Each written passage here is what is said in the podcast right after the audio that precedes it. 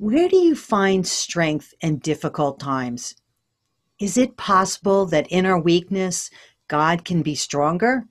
The answers to these questions and so much more are coming your way. Stay with us. I'd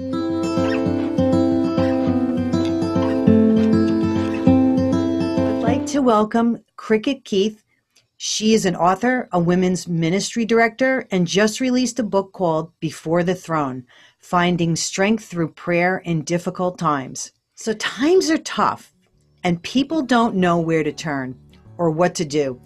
What is the first thing we should be doing? The first thing is to recognize that things are bigger than we are and that we just can't always handle things. Most of the time, can't handle things on our own.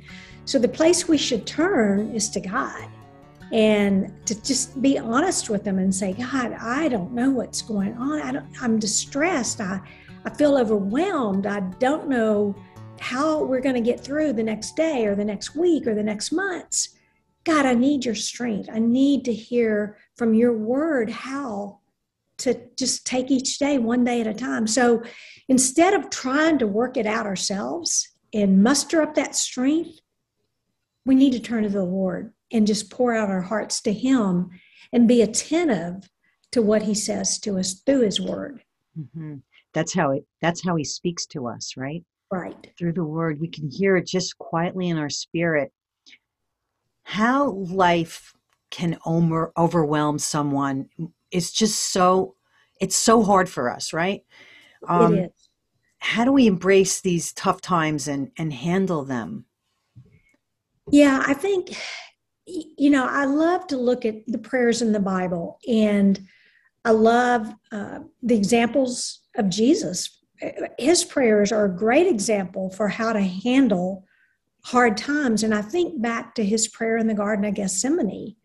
That is a great model for us to pray by because he, he said, and, and let me read it if I can find my verse here out of Mark four, uh, Mark 14 36, when he says, Abba, Father, all things are possible for you. Remove this cup from me, yet not what I will, but what you will. And I love his example because it shows me how I need to approach God when I'm feeling overwhelmed with life. Because obviously, I mean, he's facing death. He knows it's going to be painful. And the first thing he did was that he focused on the Father's character. He focused on God's character because he said, you know, all things are possible to you, with you. It, he just acknowledged, God, you can do anything. Father, I know you can change the circumstances. That's what we need to start out with. When we're feeling overwhelmed, we need to go to God and instead of focusing on the circumstances, as bad as they may be, the first thing we need to do is put our focus on Him. Father, I know that you are sovereign. Father, I know that you are faithful. Father, I know that you're all powerful. I know you can change things in the snap of a finger if that's your will. So that was the first thing that I learned from Jesus' prayer in the Garden of Gethsemane is that he began in this overwhelming time by focusing on the Father. And then, second, he expressed his feelings and said, Take this cup from me. Yeah. He was honest, you know, Father, I don't want to do this. And that's how we should go and say, Lord, I'm overwhelmed. Father, I don't know that I can get through this. Father, I'm scared. Um, I'm stressed. I'm anxious. Just be honest and pour pour out your heart to Him. And then the third thing He did is that He just simply trusted God's will when He said, "But not my will, but yours be done." Mm-hmm. Um, and I think that's those three things that God showed me through just Jesus's prayer is how I approach God when I'm overwhelmed. I mean, let's face it, this you know times are stressful right now with what's going on in our world, even in our country. And when I start to feel overwhelmed with life, that's what I I, I focus on those three things. I mean, God's character. I, I pour out my heart to the Father, mm-hmm. but then I trust His will it, God, I know you're in control. So um, I hope that helps just to kind of walk us through how how do we handle how do we embrace these difficult times because we're going to be in them. Yes, and um, also to surrender the circumstances. I hear that through you know this the Holy Spirit is kind of telling me, you know, in these circumstances, you could either look and focus on the news mm-hmm. and and right. all these things, right, that are happening around us, maybe even right. family circumstances, or you can surrender it all to Jesus and have peace. Right. So right. that's what that helps me and other people see that Jesus is the he is the king, he is the throne, which you say in your book before the throne. Right. You know, he he went to the Father in prayer. So, which brings me to my next question. Um, in your book, um, before the throne, finding strength through prayer in difficult times. In week two, day five, you talk about prayer for help, and you say, "Where do we turn when we find ourselves in need?" So, what do you? Th- what can you talk about that a little bit? Well, when we find ourselves in need, again, the the first place we should go is before the throne and draw near to the Father and say, "I can't handle this on my own, God. I just can't do it. It's too much." And I think that's where He wants us to be: is to say, "God, I, I'm helpless, but you can do all things. That's one of the things I love about Jehoshaphat's prayer in Second Chronicles 20 when he says, I don't know what to do, but my eyes are on you. And I think that's where we have to turn is we go to the Lord and, and like you said, we take our eyes off of the circumstances. I mean, yes, we need to pray for what's going on. We need to be aware of what's going on uh, and, and pray specifically but our focus and our thoughts should be on the fact that God is sovereign and He is on the throne. And as we go to Him and pour out our hearts, just like the psalmist did. I mean, I love, you know, the way the psalmist always went to the Father. They always poured out their heart. But then they end in all their lament psalms where they just express their fears, their, their feelings.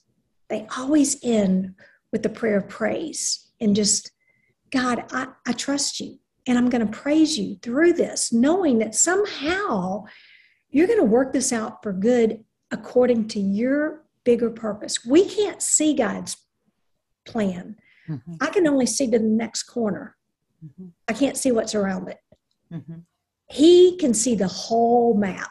And he just asks us to walk by faith. And that's the other thing. I mean, I think we turn to him and grab his hand and say, okay, I'm walking by faith, but I need you to walk with me. I need you to guide me step by step. And so um, we can't do this alone. We can't get through difficult times by ourselves. And yes, we can surround ourselves with friends to come along and support us. But ultimately, we look to the Father and say, I can't do this without you, but I'm going to trust that you are at work in ways that I can't see. And he is. He's at work in ways we can't see. Mm-hmm. And it's a matter of crying out to him. Don't pull away from him. I mean, our tendency might be, well, God, this obviously you've just forgotten about us. No, he hadn't. Mm-hmm. He is very much involved with what is going on, and he hasn't forgotten about us. And so we just need to continue to go to him and cry to him and say, God, help, help. Yeah. You know, I, I kind of thinking that there's somebody out there that you doesn't really know who Jesus is. And um, maybe there's somebody out there listening that wants to tell somebody about Jesus and to bring them closer to him. Would you have something like a prayer you could you could recommend or one you know that you could help somebody get through that? somebody that really wants to know Jesus, um, you know, the first thing I would express is that God loves you. Uh, he loves you and he wants to have a relationship with you, not just a series of rituals that we go through. He wants a personal relationship with each one of us. But because we're all sinners and none of us are perfect, we've got a separation from God. And so, what's the solution? Well, God loved us enough that He provided a solution in His Son Jesus, who died on the cross for our sins. And it's a gift it's a free gift. And and as i talk with people people are like nothing's free. Well believe it or not this is free. It's a free gift to accept what jesus did. He paid for our sins. We don't have to pay for them. We can't pay for them because we'll never be good enough. He did. And so then if we want to know jesus we we just have to turn to him and say i need you I accept what you did on the cross for me, your payment for my sins. And I want you to be my Savior. And I want to thank you. And so, a prayer that I often pray with people when they're at that point of, I want to know Him, I want that personal relationship, is just to admit and say, Jesus, I'm sorry, I've been. I've been a sinner. I, I am still a sinner. I need you. And I thank you that you love me enough to die on the cross for me. Mm-hmm. And I, right now, accept your payment, your gift, and I want to live my life for you and getting to know you better every day until you come for me.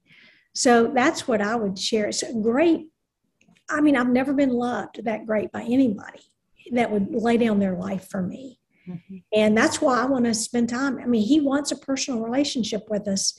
The way we develop that personal relationship to get to know Jesus more is by spending time in His Word and spending time in prayer, having that conversation with the Father, with Jesus, just talking and getting to know their heart, His heart, and pouring out mine, but listening through His Word of God, what do you want me to do? So that's how I would encourage people to get to know Him you know, once you accept him as your savior, you still need to grow and, and get to know him better. And that's why being in his word is so vital to building that relationship with him. Mm-hmm. And then just also as you're reading through the word and God may say something that prompts you and thinks when he says, don't be anxious or, about anything. And I, it, he stops me and I'll go, oh, Father, I'm anxious today and I need to stop and just confess that. And so you kind of have that dialogue with him as you're reading through the word and and his words jump out at you and you don't just keep reading over them. You stop and go that's me you're talking about. I need to oh i don't want to be anxious. I want to pray about everything. So that's how i would encourage others to grow in their relationship. That's beautiful. Um, okay well you also talk about jesus that he prays for us and he prays for his disciples. And he prays in heaven because he is the intercessor, right? Mm, right. So talk about that a little bit. You know, that just strengthens me right there alone, just knowing that I have a, a prayer intercessor before the throne uh, in heaven. I mean, I our Bible study has just been studying the book of Hebrews uh, this semester, and so you know, as we've been spending time learning about, you know, what is Jesus doing at the throne, and and uh, in, in Hebrews, the author tells us that we can come boldly before the throne of grace, and you know, once He died on the cross and paid for our sins, he went to heaven, sat down at the right hand of the Father, and he's finished his work of salvation, of, of providing salvation for us. He's he hasn't finished working because he's praying for us now, but his work of salvation was done when he died on the cross. Uh, it was interesting as we looked at this. The Old Testament priest in the tabernacle never sat down because their work wasn't finished. Jesus finished his work of the one time sacrifice. He sat down, but now he continues to work on our behalf as he prays and he intercedes for us before the Father. And he knows our hearts, he knows what we're struggling with. The thought that I have him interceding for me. And even in Romans 8, when it talks about the Holy Spirit interceding and, and groanings, you know, Uh, on our behalf that we have got the whole Trinity looking after us Father, Son, and Holy Spirit. But Jesus is going before the Father, interceding for us, praying for us. And I wish I could be a fly on the wall in the throne room. I'd love to see. I would too. What, the interaction is between Yeah. the son and the father as he's Yeah. praying for us. Someday we'll, we'll maybe we'll get to see what that was like. But Yeah, we'll be singing in heaven together.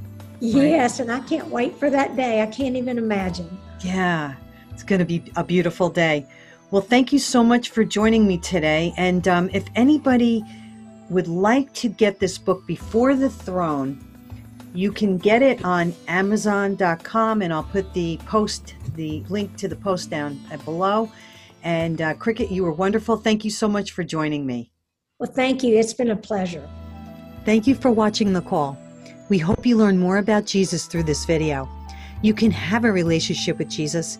Just invite him into your life, repent of sins, ask for forgiveness, and make Jesus your Lord and Savior. Until next time, may the Lord richly bless you. Thank you for watching The Call with Nancy Sabato, where we are leading you to Christ through stories and teachings.